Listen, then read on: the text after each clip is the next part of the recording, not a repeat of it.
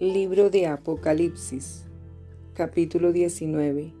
Alabanzas en el cielo. Después de esto oí una gran voz de gran multitud en el cielo que decía, Aleluya, salvación y honra y gloria y poder son del Señor Dios nuestro, porque sus juicios son verdaderos y justos pues ha juzgado a la gran ramera que ha corrompido a la tierra con su fornicación y ha vengado la sangre de sus siervos de la mano de ella. Otra vez dijeron, aleluya, y el humo de ella sube por los siglos de los siglos.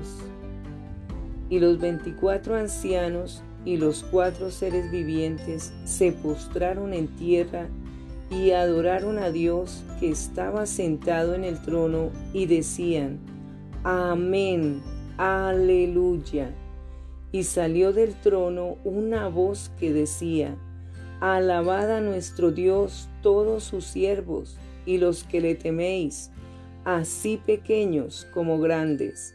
Y oí como la voz de una gran multitud como el estruendo de muchas aguas y como la voz de grandes truenos que decía, Aleluya, porque el Señor nuestro Dios Todopoderoso reina. Gocémonos y alegrémonos y démosle gloria, porque han llegado las bodas del Cordero y su esposa se ha preparado y a ella se le ha concedido que se vista de lino fino, limpio y resplandeciente, porque el lino fino es las acciones justas de los santos, la cena de las bodas del Cordero. Y el ángel me dijo, escribe, bienaventurados los que son llamados a la cena de las bodas del Cordero. Y me dijo, estas son palabras verdaderas de Dios. Yo me postré a sus pies para adorar, para adorarle, y él me dijo, mira, no lo hagas, yo soy consiervo tuyo y de tus hermanos que retienen el testimonio de Jesús. Adora a Dios, porque el testimonio de Jesús es el espíritu de la profecía el jinete del caballo blanco. Entonces vi el cielo abierto y he aquí un caballo blanco y el que lo montaba se llamaba fiel y verdadero y con justicia juzga y pelea. Sus ojos eran como llama de fuego y había en su cabeza muchas diademas y tenía un nombre escrito que ninguno conocía sino él mismo.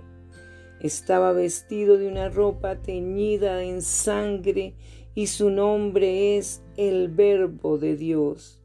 Y los ejércitos celestiales vestidos de lino finísimo, blanco y limpio, le seguían en caballos blancos de su boca sale una espada aguda para herir con ella a las naciones, y él las regirá con vara de hierro, y él pisa el lagar del vino del furor y de la ira del Dios Todopoderoso. Y en su vestidura y en su muslo tiene escrito este nombre, Rey de Reyes y Señor de Señores y vi a un ángel que estaba en pie en el sol y clamó a gran voz diciendo a todas las aves que vuelan en medio del cielo, venid y congregaos a la gran cena de Dios, para que comáis carnes de reyes y de capitanes y carnes de fuertes, carnes de caballos y de sus jinetes y carnes de todos, libres y esclavos, pequeños y grandes, y vi a la bestia, a los reyes de la tierra y a sus ejércitos reunidos para guerrear contra el que montaba el caballo y contra su ejército. Y la bestia fue apresada y con ella el falso profeta que había hecho delante de ella las señales con las cuales había engañado a los que recibieron la marca de la bestia y habían adorado su imagen. Estos dos fueron lanzados vivos dentro de un lago de fuego que arde con azufre. Y los demás fueron muertos con la espada que salía de la boca del que montaba el caballo, y todas las aves se saciaron de las carnes de ellos.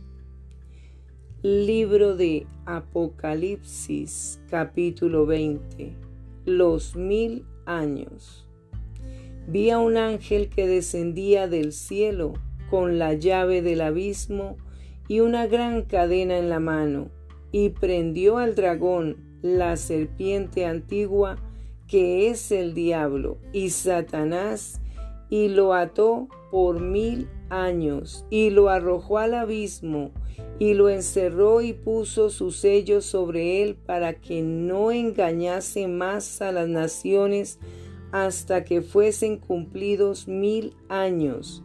Y después de esto debe ser desatado por un poco de tiempo.